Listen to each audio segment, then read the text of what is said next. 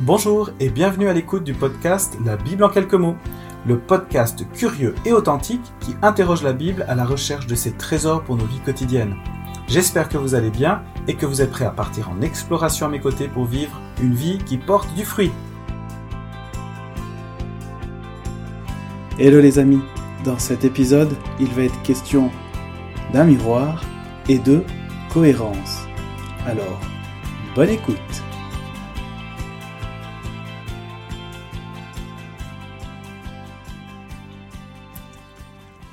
Le texte qui m'a interpellé se situe en Jacques, au chapitre 1, les versets 22 à 27. Alors, sans attendre, écoutons-le.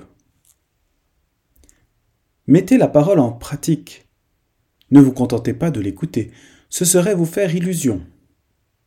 Car, si quelqu'un écoute la parole sans la mettre en pratique, il est comparable à un homme qui observe dans un miroir son visage tel qu'il est et qui, aussitôt après, s'en va en oubliant comment il était.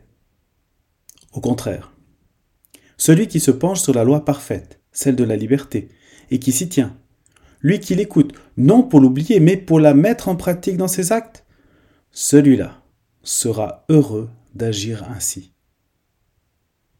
Si l'on pense être quelqu'un de religieux, sans mettre un frein à sa langue, on se trompe soi-même.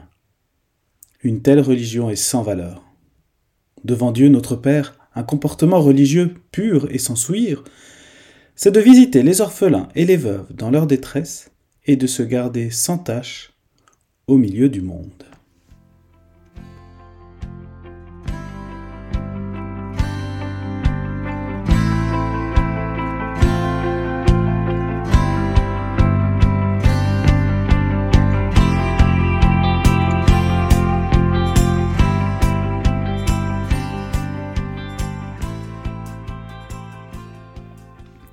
Chaque matin, le passage devant le miroir est incontournable. Sommes-nous présentables? Quelle image allons-nous donner de nous? On soigne notre apparence, on contrôle que rien ne nous trahira, et si l'on peut gommer quelques imperfections physiques, c'est le moment ou jamais. Mais il arrive parfois que ces instants brefs et répétitifs se transforment en des temps d'introspection. Seuls, face à nous-mêmes, que recherchons-nous à discerner dans cette personne que nous voyons dans le miroir? Cherchons-nous à voir des signes de bonheur? Ou les signes d'une personne dont on est fier? Un signe de lumière intérieure? Une flamme qui brille dans nos yeux? Dans cet épisode, il est question de viser la cohérence de la foi. Dans cette épître de Jacques, le passage que l'on vient d'entendre, il est question d'un miroir. Et cette image du miroir est utilisée pour inviter chaque croyant à mener une vie dans la cohérence avec soi-même. C'est la parole libératrice de Jésus qui fait office de miroir. Y plonger notre regard et notre intelligence dans la Bible, dans les enseignements de Jésus, c'est prendre le risque de l'introspection, le risque de regarder en face nos imperfections physiques et nos imperfections intérieures. Mais au-delà du risque, ce face-à-face avec nous-mêmes est une opportunité à se reconnaître pour qui l'on est. C'est une invitation à prendre soin de soi afin de se sentir cohérent, bien dans sa peau. Ce n'est pas tout de faire un état des lieux, un bilan de vie ou tout autre travail introspectif. Encore faut-il en faire quelque chose. Car une prise de conscience, ou toute prise de conscience, si elle n'est pas suivie d'action transformatrice, est inutile. C'est un peu savoir, mais ne rien faire. Se voiler la face. Ou créer une illusion, une fausse image de soi. Oui, il faut de la cohérence, et la cohérence est un socle identitaire. Éviter l'écueil de la fausse image de soi, voilà tout le défi de la vie chrétienne.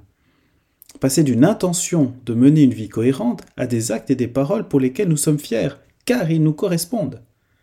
Travailler à sa propre cohérence identitaire, c'est opter pour une voie qui mène à une acceptation de son identité.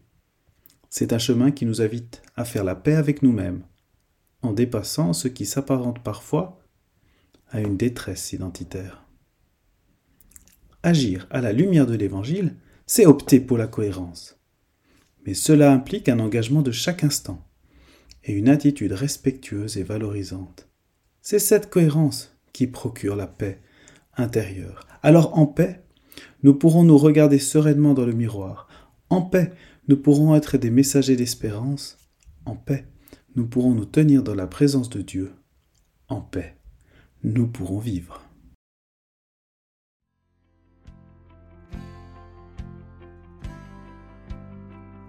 Nous sommes arrivés à la fin de cet épisode. Merci de l'avoir écouté. J'espère que vous avez vécu un moment inspirant. Et si c'est le cas, n'hésitez pas à en témoigner par un avis sur Apple Podcasts, Spotify ou sur les réseaux sociaux. Vous pouvez également continuer la discussion en partageant cet épisode à vos amis. Et pour ne rater aucun épisode, vous abonner à la newsletter. De mon côté, je vous dis à très vite pour un nouvel épisode.